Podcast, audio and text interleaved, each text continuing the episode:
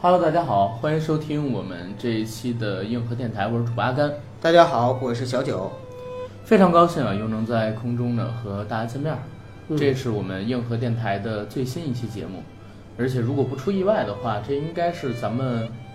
七月份的第一期节目，对吧？是的，在七月份，这个草长莺哎也不对啊， 七月份已经是炎炎夏日了。在这个夏日炎炎的日子里边呢，向大家表上我们最衷挚的一个祝福。为什么呢？因为七月份有几个大事儿。嗯，第一个大事儿呢，是我跟九哥，我们两个人要在整个七月份给大家贡献出大概五到六期的节目。这些节目呢，都是大家喜欢，而且呢想让我们去聊的。第二个事情呢，就是我跟九哥呢，以硬核电台还有硬核班长公众号他们的名义注册成立了一家公司。这家公司呢，目前在一个试运行阶段，所以如果说我们的听友朋友们有任何的广告业务，或者说想给我们冠名，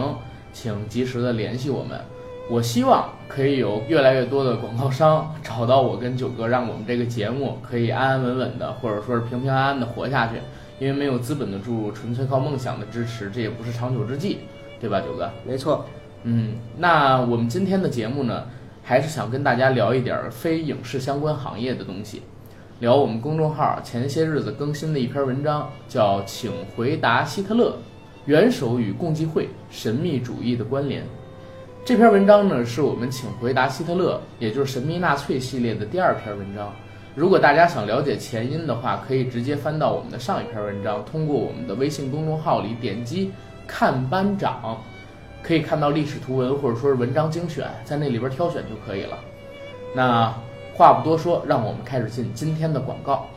我们的节目《硬核电台》已经在喜马拉雅播客平台独家播出，欢迎大家收听、订阅、点赞、打赏、转发我们。同时，也欢迎到微博平台搜索“硬核班长”关注我们，也欢迎在微信平台搜索“硬核班长”关注我们的官方微信公众账号。这一块呢，是我跟九哥尽心尽力在做的，每周更新一篇文章，每周六日呢也会以音频的形式给大家读诗，伴大家睡眠，希望大家可以喜欢。我们的微信管理员的账号，其实大家在点击微信公众号里当班长的时候就可以进行获取了。那好，广告做完，让我们进今天正式的节目，请回答希特勒之元首与共济会神秘主义的关联。呃，九哥，你看了这篇文章了吗？看了呀，你觉得怎么样？快夸夸我， 哎，我觉得写你的文笔是越来越成熟了。是吗？嗯，就是从第一篇一直到现在，虽然写的东西呢，都还是你一贯所喜欢并且擅长的神秘学的东西，文笔越来越老道，然后观点呢也越来越成熟对，但是为什么关注咱们的人那么少呢？才三千多人。啊，因为我们写的东西比较深刻，然后对深刻的东西呢，往往都是属于偏精英的。对，呃，所以呢，就是现在能听到我们节目的听友和能看到我们文章的这些朋友们，我觉得都是属于精英中的精英，对，是属于这个社会对，确实金字塔上层的那一部分人。确实是你像那个喜马拉雅的张法中老师，就是美术史的张法中老师，我嗯特别喜欢他的节目。他呢，就是因为搜索神秘学，哎，结果搜到咱们节目了，嗯，给我发私信，加油！哎呦，给我感动的呀！ 得到一个章法中的认可，比得到一百个张静的认可都 强。哎，我不是说张静不好啊，就我只是说就是叫张静的人比较多。嗯对，因为我之前特别喜欢张法中老师的节目， 嗯，我听了他听了很多年，我还加过他的粉丝群，但是他对我一直都没有印象，因为我也始终没有暴露过自己的身份啊。嗯，但是呢，这次他主动的给我发这个喜马拉雅的私信，哎呀，弄得我觉得自己好像得到了一个挺大的鼓励一样，因为他是我的偶像嘛，他聊的那些什么达利啊、梵高啊、呃安迪沃霍尔这些东西都是是我的爱的。嗯，结果他能给我一个鼓励，我觉得这是我做这个电台吧，六月份获得的最大的一个精神支持，哎，你说他为什么要搜神秘学呢？他对这个也感兴趣吗？就是符合刚才你说的那个，只有对生活或者说世界的本质有探寻追求的人，嗯然后到达一定社会层级的人，才会对这些东西感兴趣。没错，当然，咱有点自吹自擂了啊，我们要这种自信。 没事儿，还是进今天的节目。这篇文章呢，跟我上一期的《请回答希特勒》其实是一脉相承的，是的，所以呢，我套用了上一篇《请回答》系列的一个套图。这张图片上写的文字呢，就是“当今天成为昨天，曾经的故事逐渐蒙上尘埃，还有谁会记得那个在唱诗班里无忧无虑的少年？”音乐我配的是巴赫的 G 弦上的咏叹调，也是因为上一期节目录制之后，大家对这个配乐其实说实话挺感兴趣，或者说挺满意的，所以我就套用了这个音乐。但第二篇文章呢，跟第一篇文章有很大的一个区别。虽然都是请回答系列，但是第一篇我们写的是希特勒他个人的一个成长经历，如何从一个天真懵懂的少年阿道夫，变成了可能在后来被万人唾弃的战争恶魔希特勒。我们关注的是这一点。但第二篇文章呢，我们想在关注希特勒本人之外，聊更多的有关于他身上的一些奇闻异事、未经证实的歪理邪说，或者说关于神秘纳粹的一点好玩的事情，所以是共济会与神秘主义和希特勒之间的关联吗？嗯，所以第二篇我们更多的是在探讨希特勒跟这个世界的一个互动和影响。对，但是呢，我们这篇文章的观点，请大家不要百分百的当真相信，也不要对号入座，就拿它当一个生活的调味剂，或者说一个打开脑洞的空间就可以了。是的，因为这里边提到的一些故事呢，是未经证实的，但是也未经证伪。我个人偏向它是真实的，嗯，当然也有就是已经坐实了的，呃，百分百确定曾经发生过这样的事情的文章里边也会提到。好的，一九四五年，二战才刚结束，但全世界人民呢内心却火热，日子依旧困苦，但那却是近十年的磨难后迎来的第一段内心温暖的岁月。当然，跟现在比起来，无疑是旧石器时代，是个连模拟器都算不上的时代。但是他离开世界的五十六岁，依旧站在时代的最前沿，留着标志性的牙刷胡和西式发型，搭配一身时尚感超前的军装制服，收藏着瑙吉鲁斯之枪，听贝多芬的音乐，看卓别林的电影。直到现在，依旧有太多的人尝试去探寻他、了解他，好告诉我们那是阿道夫·希特勒。这个熟悉不熟悉这段文字？熟悉，因为这段文字让我立刻就想到了《请回答一九八八》。对，因为这个文章我叫《请回答希特勒》嘛，嗯所以在想这个开头语的时候，我就在套《请回答一九八八》的话。所以这篇开头文以后每一个写《神秘纳粹》系列的时候，我都会把它给用到。那先来我们文章的第一部分啊，元首与神秘组织的交合之谜。交合这个词儿，其实我觉得我用的特别的好。嗯，因为呢，我在写这篇文章的时候，先开始写的是不解之谜，但我觉得不解也不太对，因为我其实已经有一个既定的刻板印象了，所以这事儿到了我这儿肯定不是未解。交合这个词儿好在哪儿呢？就是你中有我，我中有你，它不能分离，而且它肯定是一个相互之间两情相悦的关系，才能用得上交合这个词儿。所以我说元首与共济会的交合之谜，它不是强奸之谜， 这样的话就 不合适了，对吧？强奸就有一个主主从的关系了。对那交合的话，其实我们就讲讲到的是元首和共济会是平等的。对，嗯，而且一定是平等的，因为发展到后期的时候，希特勒已经是非常非常牛逼的人了。是的，哎，当然这儿也讲一个段子啊，就是前两天我在微博上看到的，说德国是一个输不起的国家。上一次他们在前苏联输球是在一九三八年，嗯第二年他们就发动了第二次世界大战。嗯，你看前两天他又输了，这怎么办？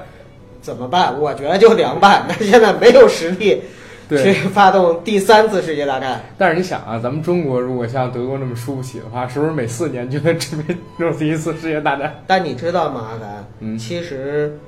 一九三八年的时候， 嗯，希特勒向世界宣战。一九三九年，一九三九年的时候，嗯希特勒向世界宣战，但是实际上他并不是世界上第一个对世界宣战的人，第一个对世界宣战，我记得是一个特小特小的一个国家，是吧不？是，是一九零零年的时候，慈禧，慈禧下达了一个叫《向万国宣战书》，举世震惊，你知 道吗？但是第二年就被八国联军给打脸了哎，你说到这个，让我想起了比利时布鲁塞尔，啊！当时成为欧盟那什么之后，出了一个万国什么什么权，就是说他这个国家有权利管全世界各 各各国各国的这个什么呃犯罪啊等等，所以在布鲁塞尔被起诉的国家元首有三十多个。是吗？前两天我听小说里边他们聊到的，我跟你讲，其实这个世界上呢，不乏是那种就是自大的人，狂人，狂人特别多，包括中国现在也有好多。你看现在就中国，你要在抖音上搜什么神呐、大地呀、什么的，好几个，我告诉你。但是真正又有本事担得起你自大的这一点的特别的少。对，所以希特勒之所以是一代狂人、一代传奇，就是因为他虽然很自大，但是他有足够的本事去自大。对哦啊，咱们回正题啊。嗯，比如说很久之前呢，基督教和神秘的兄弟会就已经进入了欧洲的皇室集团。嗯，很多兄弟会的骑士呢，开始寻找他们在圣地的根源。其中一个圣殿骑士组织的神父，将自己圣殿骑士知识与描述亚特兰蒂斯之战的博加梵歌糅合在一起，宣扬雅利安人就是人神种族，其他是非神种族，种族主义由此而来。这个你看过吗？我没看过你说的这个博加梵歌这个东西，其实它是起源自印度。印度，对，因为博加梵歌的字面意思直译过来就是“主之歌”或者“神之歌”，是印度教的重要经典与古印度的瑜伽典籍，为古代印度的哲学教训师，收藏在印度两大史诗之一中的《摩诃婆罗多》中。嗯嗯，这块儿就很有意思了，因为如果大家有了解过一些纳粹历史的话，会知道在二战前后，希特勒呢派人曾经去过喜马拉雅山脉，来过西藏，也去过印度，其实就是为了从这个他自己学习的典籍《国家梵歌》当中找到一些有关于他们雅利安人之间的一个种族关系。嗯所以包括说那个，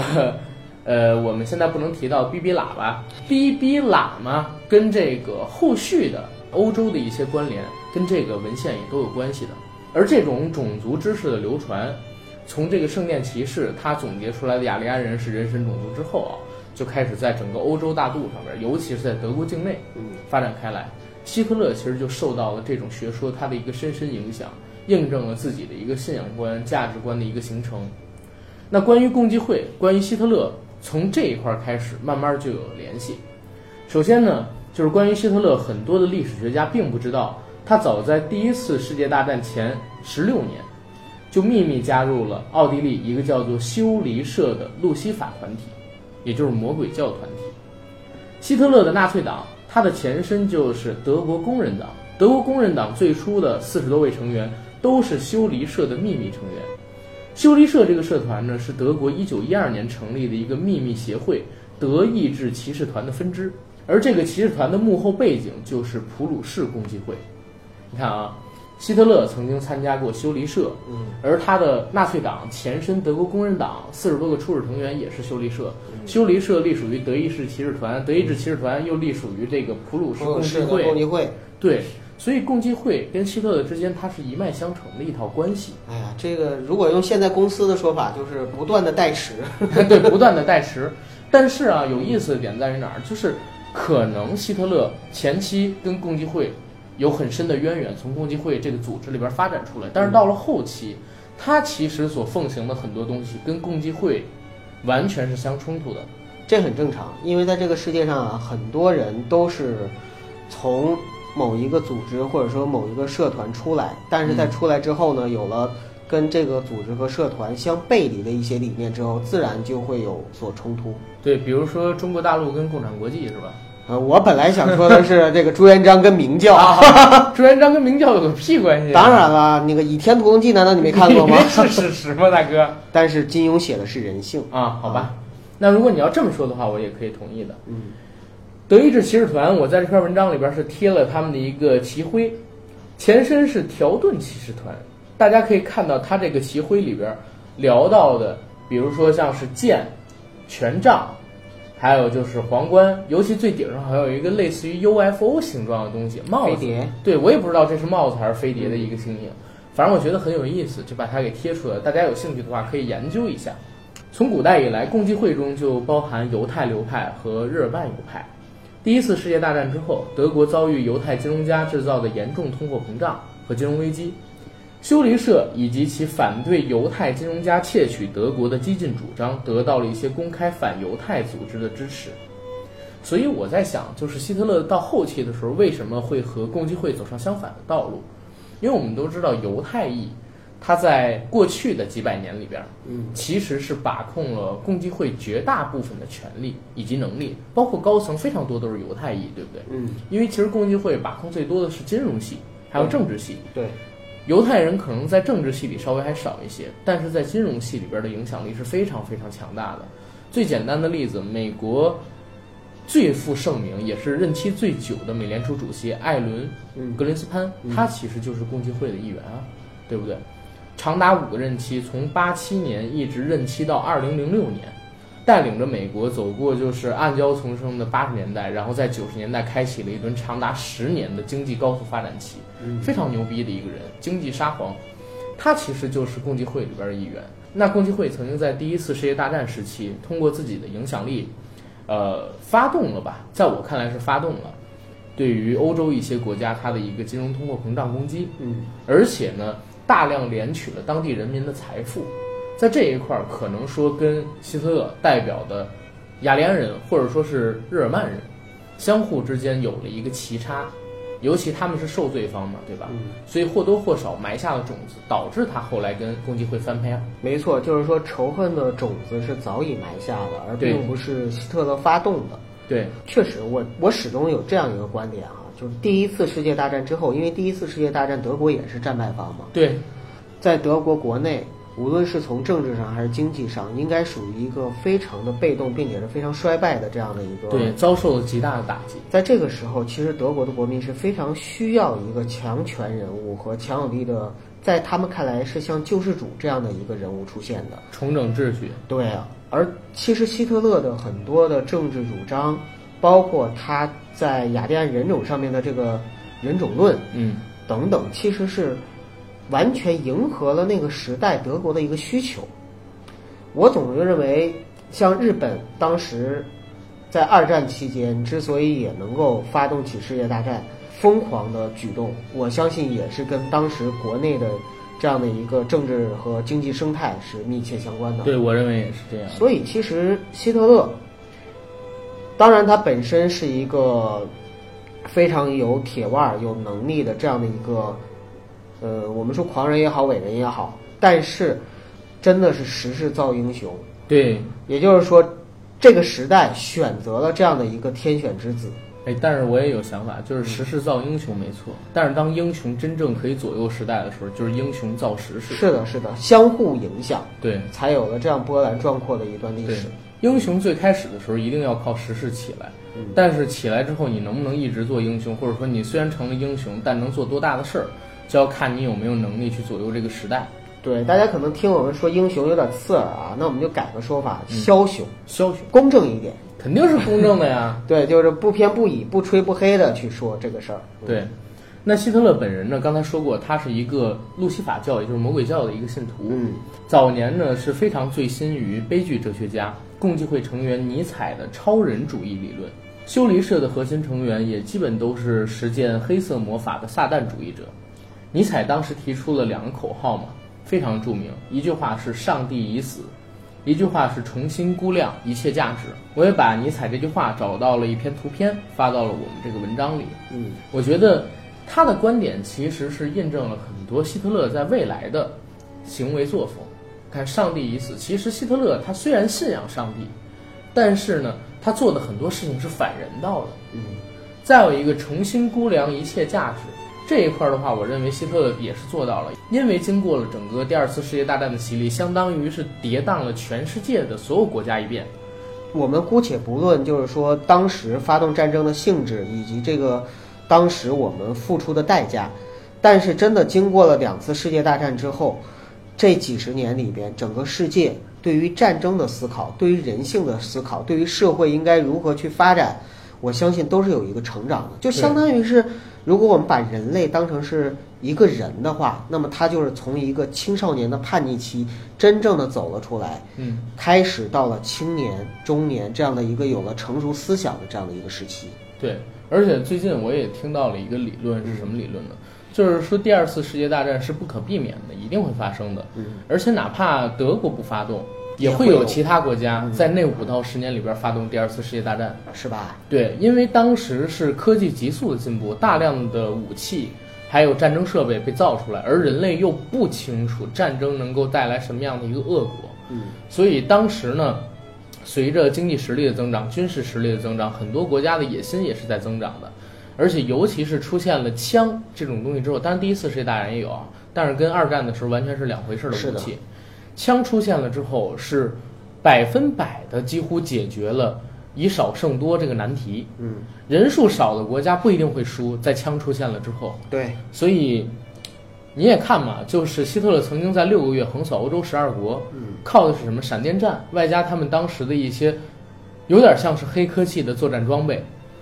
这样的事情在四五十年代、三四十年代的世界上已经屡见不鲜了。就像你给孩子一把枪，迟早会伤害到自己对或别人。对只有在那伤害之后，然后他可能才会意识到枪的威力。对，嗯，才会就是健康的成长，远离这些东西，是的，把它束之高阁，离自己而去。没错。对于第二次世界大战，其实我是怀抱着一种就是嘖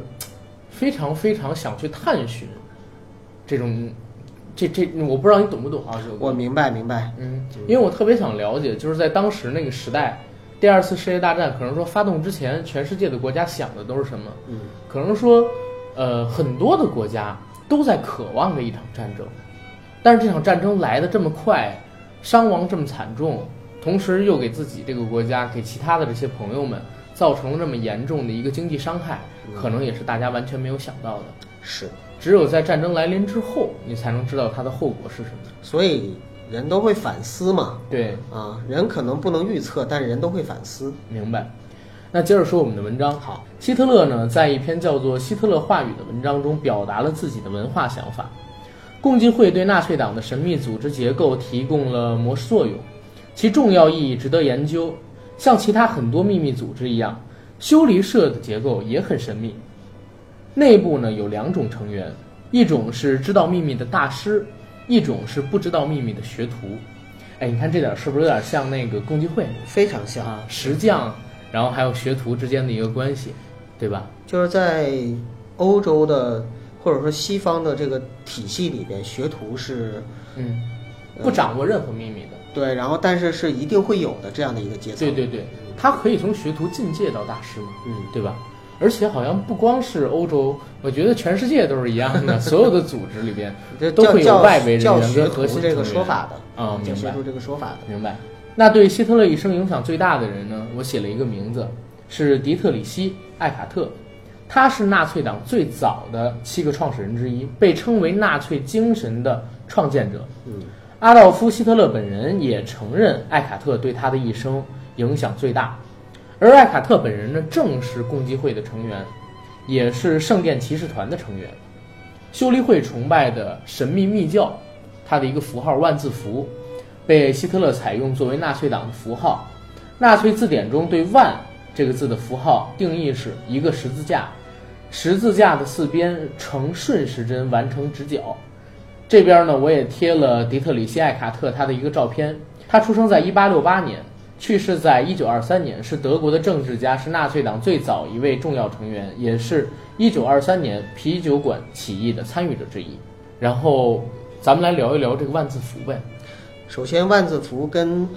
佛教的万字符是正好相反的。对，嗯，其实它不是相反的，它是一个，只不过这个万字符它有两种意义，你正着画跟反着画是有两种意义的。啊，对，所以就是大家反正还是要区分一下，就是佛教的万字符跟纳粹的万字符，对它的方向是不一样的。对，那艾曼、帕尔默、豪尔在他的《古代哲学讲演录》里边介绍了万字符代表的含义。嗯，万字符是一个旋转的十字架，代表的是宇宙万物的向心运动。实际上呢，万字符是来自于东方密教，它是一体的，但是却有两种形式，一种是正，一种是反。嗯，两种形式。如果说万字符是按照逆时针旋转，那就是被古代婆罗门教、印度教和佛教所采用的，普遍是视为光明、太阳的象征，是善神的符号。如果它是呈现顺时针旋转，那就是被看作相反的运行的那些邪恶魔鬼的符号。所以这也是一个事物的两个方面。对，所以大家其实真的可以仔细看一下，你现在用手机打万字，你能查出来一定都是逆时针旋转的万字符。那是肯定的。对，但是如果你打开这个希特勒，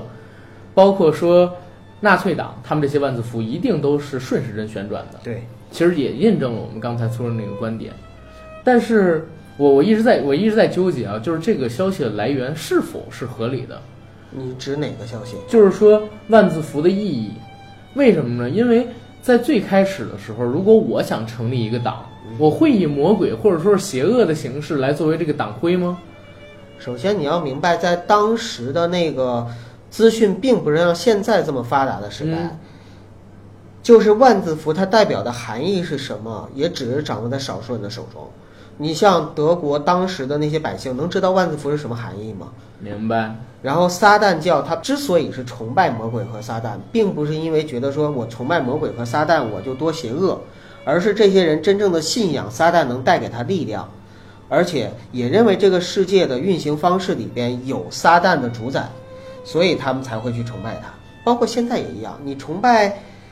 你崇拜魔鬼和撒旦教的，你并不一定就认为自己是邪恶的。嗯，啊、同样的，就像有人干了坏事儿，还认为自己是替天行道。哎，这又回到前两天写的那个佛牌文章里边提到的，嗯就是有的人呢，他供养这个佛牌不一定是他有多相信，嗯，只是他认为带上这个东西可能会有好运气，它是一种迷信跟狂热。还有就是利益驱使。对利益驱嗯使，明白。而且呢，很多这个牌商还在左右我们所了解到的有关于佛牌的知识， 哎对呀，吧？商家都这样啊，嗯包括我们现在所有的节日，其实都是商家用来炒作的嘛。对，嗯，不是说吗？双十一是中国的传统节日，到今年已经有第几年啦？反正距离百年也差不了几年了。啊，不是不是， 哎呀，每到这一年，中国人就要吃土，庆祝狂 欢，然后给孩子压岁钱，怎么能叫压岁钱呢嗯给？压岁钱，那叫撒 币，撒钱的撒，人民币的明白明币，白撒币啊，啊！好，接着说文章啊。希特勒本人呢，选择了纳粹血色旗帜的设计，嗯，就是说上面有黑底白字儿的万字符，用来代表纳粹之星的升起。希特勒有意选择了那个代表邪恶和杀戮的魔鬼十字勋章，而他的铁十字配章至今仍是共济会马耳他骑士团的团徽。这个符号更早则是修理社的象征。纳粹党的官方徽章也是万字符，上边插着两把长矛。嗯，就像咱们刚才说到，这个东西可能是一以贯之的。而且其实纳粹的所有的这些文化里边啊，我们是因为站在外人的角度，嗯，就是一个旁观者的身份去看这个事物，对，所以呢，就是即使了解，可能也是比较肤浅的去了解。嗯包括它因为造成的历史上的一些伤害，所以我们会对它有一个比较否定的态度。嗯，但是它能够一直延续到现在，并且一直持续的，就是嗯传承了下来，一定是因为它的内核里边有一些能够吸引一些人的东西，对，不管这东西是好是坏，甚至有可能还有一些是真正的有信仰的人去接受的东西。明白。嗯，好，然后接下来说两个很有意思的例子啊。亨利·福特，这人了解吗？九不了解，哥， 真不了解，假不了解。真不了解。啊，嗯，美国的汽车大王啊当然已经你去说他世呀了。 对，他是福特公司的创始人。嗯。二十世纪初呢，福特的 T 型车成为了中产阶级人人都能买得起的交通工具，嗯，创造了汽车工业的奇迹。福特本人呢，其实就是共济会的成员，也是一名圣殿骑士。上个世纪的二十到三十年代，福特将福特公司大部分的利润资助给了柏林的一个圣殿骑士团。嗯，这个团体的领袖就是此刻刚刚登上德国政治舞台的奥地利人阿道夫·希特勒。福特的资助帮助纳粹党获取到德国的权力宝座。后边儿我还贴了一张，就是阿道夫·希特勒，然后参观这个福特工厂一张照片。嗯，他跟亨利·福特之间其实是互相欣赏的，而且这东西并不是秘密。为什么呢？因为福特是一个特别激烈的反犹太主义者，非常憎恨罗斯切尔德代表的犹太金融家族的势力，而且福特呢是最早揭露和抨击犹太人的世界统治计划的人，也就是西安长老会纪要的人之一。嗯，他发表过一系列反犹太文章，其中最著名的就是《国际犹太势力世界上迫在眉睫的问题。在文章中，他虽然反对犹太人进行残酷迫害，但依旧是将许多发生在欧美的反犹行为归咎为犹太人自己的劣根性，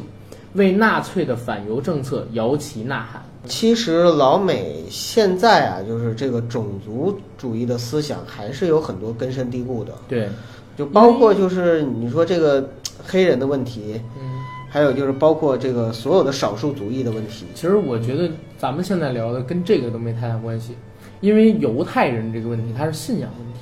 是信仰问题，对，嗯因为犹太人他是犹大的后人嘛，嗯，猪人嘛，在呃这猪人没有贬义啊，确实是这样的，对，而且他毕竟是当初背叛耶稣，对，嗯所以其实犹太人在过去的几千年的时间里边，一直都受到全世界所有信仰基督的人的指责。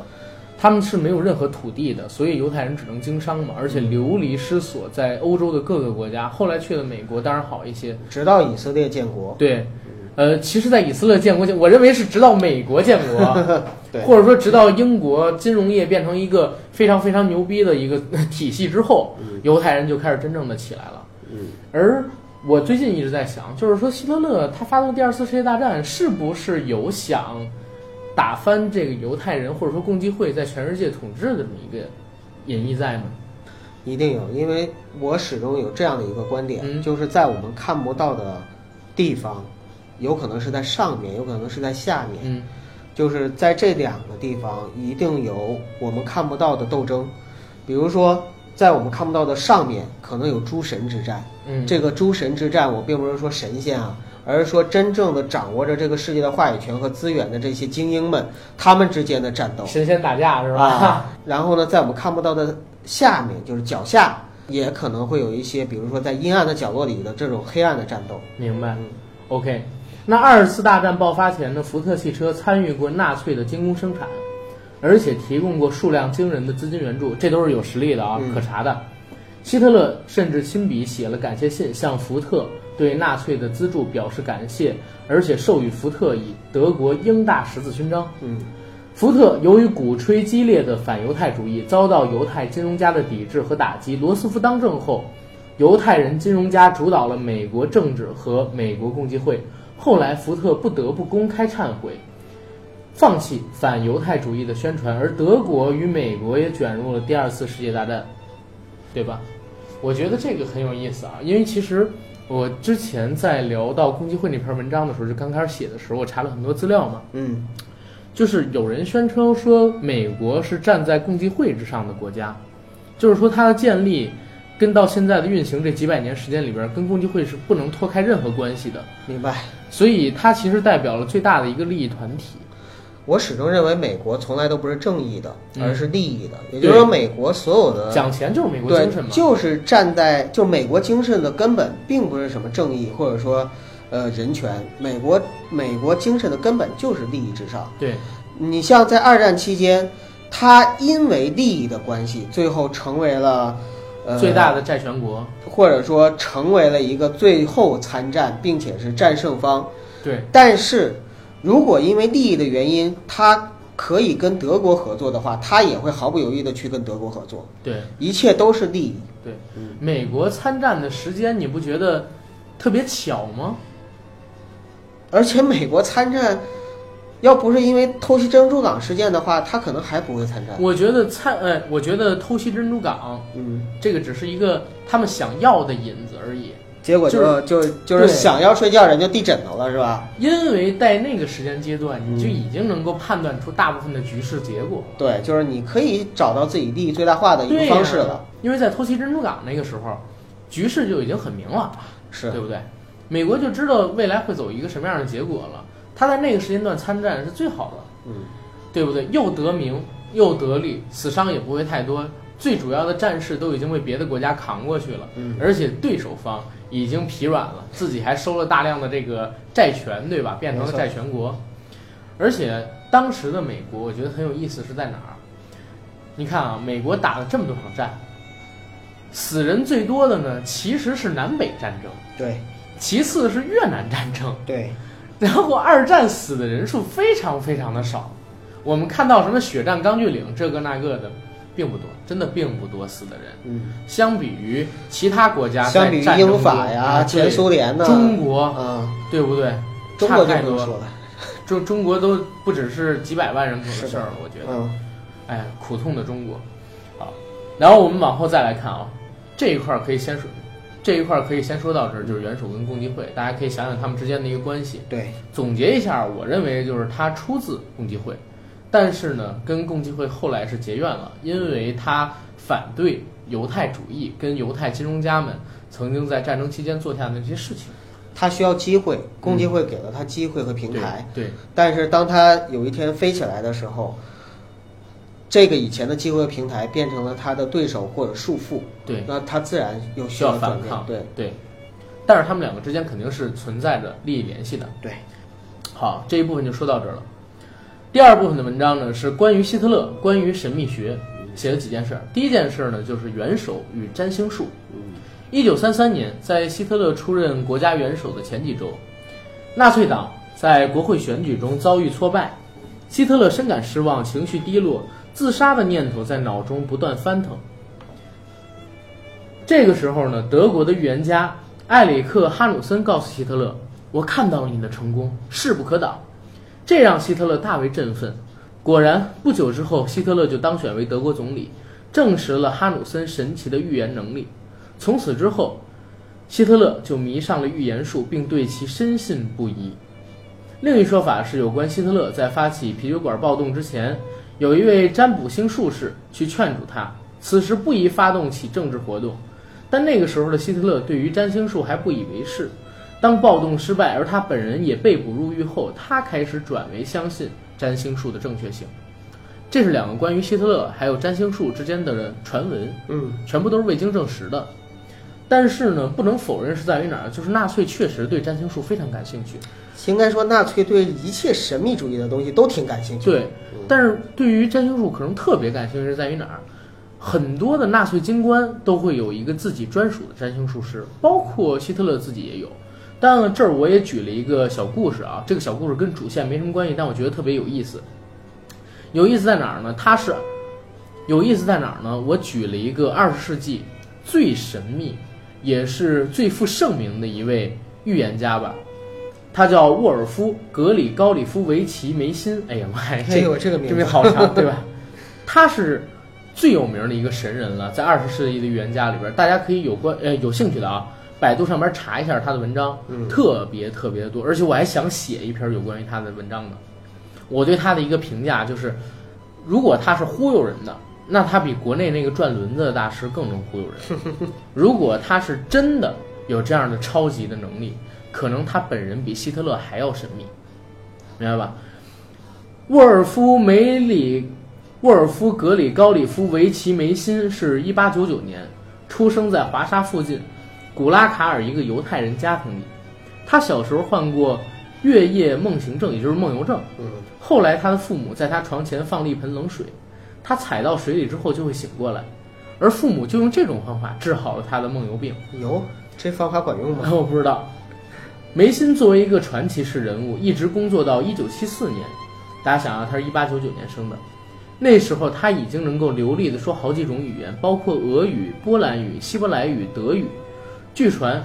在他死去后的一九七五年，克格勃立刻查封没收了他所有的个人日记和资料，而这些资料至今仍未解密。关于他个人的传说，还有在一九三七年，梅辛预言如果德国攻打苏联，希特勒必亡。迷信的希特勒闻言大怒，悬赏二十万马克要夺取梅辛的人头。一九三九年以后，纳粹占领的华沙街头还满是悬赏抓捕梅辛的传单。有一次，他在一条热闹的街上被抓，并遭受毒打。在警察局里，他集中了他所有的意念之力，让看守进到他的牢房里，然后自己出来，将看守锁在牢里，从下水道逃离华沙，然后躲在一辆装满干草的大车里，乘着夜幕到了苏联境内。其实这个人的传说，我指的这两个啊，还有很多别的传说，就是梅辛他是非常非常早就被世人发现他拥有将意念集中影响物质的超能力的人。嗯，而且他个人呢会魔术，会预言，哎，当然会魔术这个东西一出来，大家可能都像王林那样的那种认知啊。但是发生在他本人身上的神话特别的多，有人说他的催眠术是有史以来最强的。嗯他曾经就是做过一个实验，下边坐五十个人，集体被他催眠，大家在那儿静坐不动，他人已经走了两个小时，大家才醒过来，发生过这样的事情。而且呢，他本人的化妆术、易容术也非常的强，可能比呃汪亚乔还要强。知道汪亚乔是谁吧？知道，暗杀大王，对吧？对， 这一块儿的话，传说非常多，我们可以简单的以后吧，以后跟大家详细写一下这个梅心的文章。那就是他的名字太长了，我一我得给他想个简称，小心心，小梅梅。回到我们的主线故事，在希特勒的影响下，一些军事行动的策划甚至有占星术士的参与，比如说巴巴罗萨行动，不少纳粹官员首领也迷信上了预言术，比如纳粹党卫军头目希姆莱就迷上了占星术，而且有自己专用的占星师伍尔夫。哎，这个希姆莱很神奇的，我我跟你讲这个事儿啊，去西藏是希姆莱带队去的，嗯去喜马拉雅就是他，嗯，然后去南极也是希姆莱带队去的，研究 UFO 那个党目头领也是希姆莱，说白了，希姆莱就像红骷髅一样，对他就是红骷髅，对红是吧骷髅的原型就是希姆莱莱，，哦，红骷髅的原型就是希那姆应莱，该是的，他就是专门儿给这个希特勒走神秘学这一道端口的人，包括那个呃《夺宝奇兵》里边儿，当时第一部里边儿那个纳粹的首领，其实他就是希姆莱，或者说原型就是希姆莱的。明白，啊，他就有这个原人肉体，而且他的专星术师就是伍尔夫也非常有名。希姆莱在每次做关于战争的重要战术决策时，都会向伍尔夫咨询。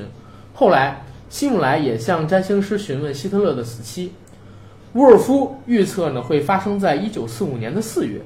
现实当中，希特勒在一九四五年四月三十号自杀身亡了。嗯而这个预言啊，这个预言是有文献的，因为他问的时间很早，然后当时这个预言是写在那个，就我我忘了是哪个文献里边的，但是实际上确实是要比希特勒死亡的时间早的，所以真的是预言。就一定是预言，对，嗯然后整个二战期间，英国的情报机关意识到了纳粹党痴迷于占星术，所以试图利用伪造占星结果将纳粹玩弄于股掌之间。英国人在全世界的许多报纸上放置假的天宫图，到处宣扬希特勒的死期将至，只是早晚的问题，动摇军心是吧？我操！我总觉得啊纳粹特别迷信于神秘学，嗯你像占星术啊等等等，但是英国呢就特别迷信逗逼学，就是 想到了这糊涂侦探什么的，就是其实他们很多东西都特别逗逼，对，就是英伦式的幽默，对，对吧？他们那个幽默确实是很有意思的。哎，我我还想到一点，就是你看他们都是信仰基督教，对吧？对，但是为什么对占星这么痴迷呢？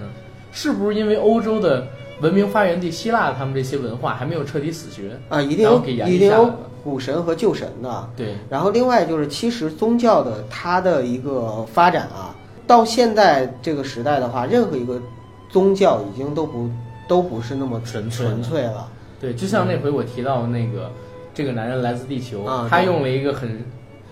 妙的一个脑洞吧，嗯，然后串联起了几个宗教之间联，而且是可以的啊。就是他先到了印度，看到了正在修行的释迦摩尼，嗯把释迦摩尼的理论学习了之后，带回了耶路撒冷，然后耶路撒冷的人，呃，就是那些阿拉伯人把他当成了先知穆，罕默德，，对，然后其他的人呢把他当成了耶稣，嗯，对吧？但是他们其实来源的根教理系是一样的，因为本来在历史上这就是很有趣的事情。比对如说，为什么世界的几大宗教都是几乎在同一个时代产生的对，？几十年的时间，啊，先后差不了几十年。那你说这几这些伟人，或者说这些圣人吧，这些圣人难道真的就可能在那个时候没有天人交感过，对然后没有说几个人一起碰过面儿或者怎么样？对，我又想到一件事儿，就是希特勒他去世的日子，就是六十年之后本拉登去世的 日子。这这个就跟前两天霍金去世的时候，我们发现霍金他去世的日子正好是爱因斯坦的生日，也是伽利略去世的日子 一样。就世世世界上历史上有这么多的巧合，那一定有人会认为这中间有玄之又玄的一些对。事 情。但是我我也算过啊，就是嗯我还真的查过历史上的1993年10月22号那一天，嗯，我发现那一天也有伟人生，也有伟人死，因为人太多， 对，因为人太多了。因为我是那天生日嘛，是啊你你你怎么说我是那个人的转世呢？但是有有的人是在那天生的但是然后阿嗯他也甘是那人转世我告诉你啊，你还有一个机会。啊，你现在虽然已经没有办法确定你的诞辰了，嗯，但是诞辰， 对呀我确定啊， 但是你可以，比如说在今年的啊，或者是明年二零一九年的九月九号吧，啊你那天死，你是可以做 到的。那你就可以跟另一个伟人是同一天忌日，这不是也是非常的那什么吗 我？这大爷 的！你要这么着，我我为什么？ 你要这么着，我为什么不选在四月一号的时候去世？我可以跟哥哥一 天。呃，我觉得那个伟人不是更伟大吗？哪个呀？。呃，一九七九年九月九号，你自己查 你别瞎弄啊！你这别瞎弄啊！这啊、咱们咱们接着说回文章正题啊好。文章它的最后一个故事就是元首跟圣枪，因为我写第一篇文章的时候就聊过嗯呃嘛。，粉丝也提到了，对你们有争执。嗯，对，就是希特勒收藏过朗琴鲁斯之枪，嗯，这个时候，然后很多人对这个东西很感兴趣，他们不知道朗琴鲁斯之枪到底是什么。他们以为就是一把枪是吧？对，有的人知道，有的人真的不知道。他是这样的，圣枪的故事呢，要从耶稣被钉在十字架上说起。嗯，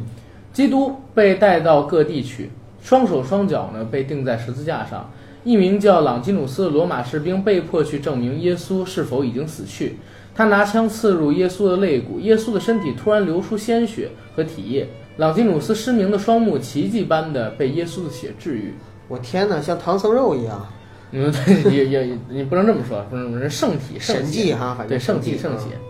从基督教的观点来看，用来对付耶稣的武器，后来成为给世界带来救赎的武器。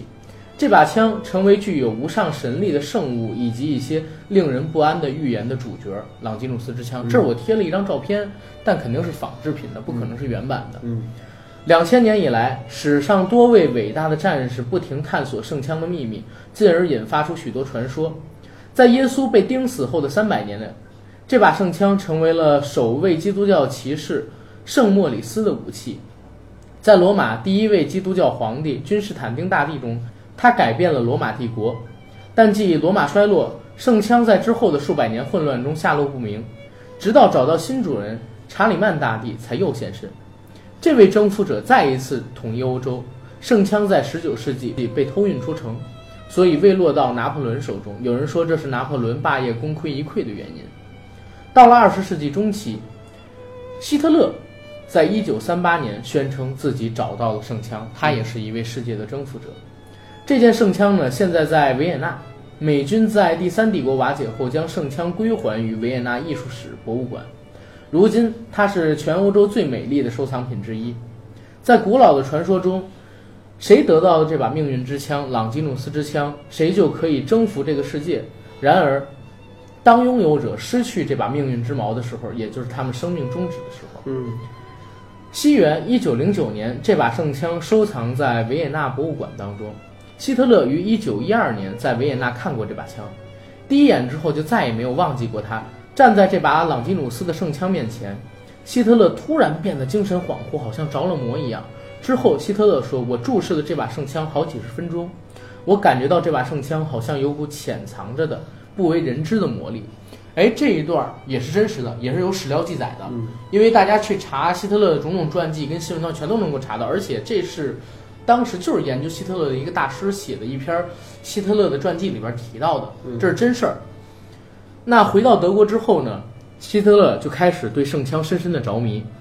一直不断的寻找有关于这把圣枪的历史。他从公元三世纪到公元十世纪的历史书中找到了信奉天主教的罗马大帝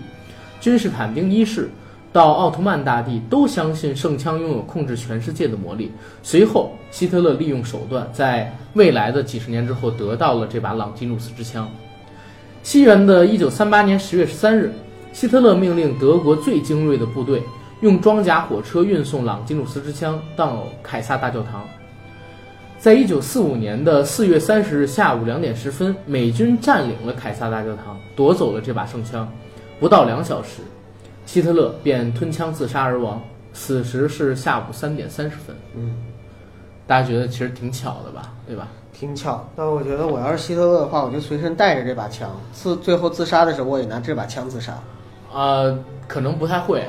为什么？因为他也是一个基督教的信徒，不可能让圣枪上面沾染上自己的鲜血的，嗯，对吧？除非他真的就是一个嗯魔鬼，或者说是纯粹的反基督人。我姐不是搞旅游的嘛，对吧？哎，他还真的对这种东西神迹就是有自己的一套看法。嗯他就是搞欧洲那片儿旅游，他曾经到那个比利时看过耶稣的圣血，嗯然后也曾经想去那个维也纳或者说其他地方去找这个圣枪，但是不知道为什么维也纳他说没有人收藏这把圣枪，也没有教堂收藏这把圣枪，他不刚才不是说美军归还给维也纳的这个博物馆了吗？不知道那就是可能没展出还是怎么着，有可能没展出，嗯但是一定它是一个国家收藏行为，不是个人收藏行为。嗯，可能吧嗯。反正这把枪关于它的就是神奇的传说太多了，我这块儿是真不敢多讲。嗯，就像那个，如果说今天阿甘，我把和氏璧放在你手上，可能你就成为了下一个皇帝。但是关它键如果放在了，比如说像故宫博物院这样的地方，它就是一个国家的宝藏收藏。关键和氏璧现在你能找得到吗？ 有，就在我手上，明天我给你带过来，不我家好几块呢。不是，因为和氏璧这个东西，它我觉得在中国的意义嗯啊，可能比这个朗基努斯之枪还要牛逼，是的，因为它是绵延了中国整个王朝史的一个神秘，对吧？传国玉玺嘛。对嗯，传国玉玺历史上有很多嗯，但唯一得到历史公认的只有和氏璧。对啊，从始皇帝开始，让李斯刻上“受命于天，既寿永昌”，嗯天圆地方这个印脚开始，一直到他被王莽摔到了一个小角，用金补足，嗯然后一直往下传，传到五代十国，再传到唐，再传到宋，嗯，甚至说再传到明，但是传到明的时候就有可能是假的了。对，就不一定是真的。对后来传到呃清的时候就，我觉得就肯定是假的了，明白吧？嗯和氏璧这个东西，它其实代表了中国历史上所有王朝的更替，啊、就是上亿人的鲜血，中国的炎黄炎黄子孙们的鲜血浸染的这块玉玺。而且它代表的是天授皇权的一种思想，对，就是说我这个皇权，我是天子，是真正的天授命于我的，对，这样的一种概念对。而且和氏璧本身也是一个，就是拥有极高极高价值的一样东西，因嗯为在它刚出世的时候，就曾经发生过要用十六座城市，呃，几十座城市，我忘了具体多少座啊，去换它这个事儿嘛，嗯对吧？完璧归赵提到就是和氏璧，后来被做成传国玉玺，对，甚至说在《大唐双龙传》之中，这个和氏璧还是一个非常非常牛逼的一个 bug 外挂，是的，对吧？就是他们吸收了和氏璧的能量，对，才有了后来的三个人的螺旋进。哎，但是很多历史上的人都说和氏璧是拥有超能力的，哎，你怎么说都行，反正现在也没有办法证实，一样的东西都是神秘的。嗯好吧？嗯反正希特勒的文章就是关于共济会、关于神秘主义之间的关联。嗯先说到这儿，以后我们还会写这个《神秘纳粹》，也就是请回答希特勒这个是系列给到大没家错看。嗯，那文章的尾声呢，还要写，就是首先阿道夫他的故事很长，我们呢也想用多个篇幅把他的人生赘述完。今天带来的呢，就是请回答希特勒元首与共济会神秘主义的关联。未来几周还会有文章供给。嗯，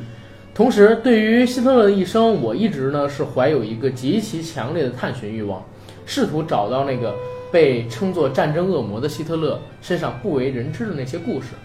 第三呢，由于本职工作最近太忙，微信文章的更新速度确实无法保证。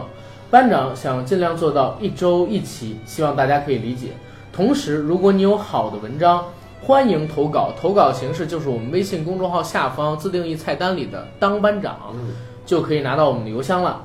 同时呢，硬核班长是一个阿甘和九哥付出心血的微信订阅号，从文章的构思到最终发布，都浸透着我们的专注。希望每一位看文章、听节目的朋友们，都可以在最后看完了以后啊，给我们转发一下，然后帮我们增一增粉儿，嗯也可以把这个推荐给你身边认识的人。当然，如果你愿意啊，因为我们也开放了这个打赏功能，欢迎大家。欢迎打赏。嗯嗯，那今天节目到这儿，好，再见。谢谢大家。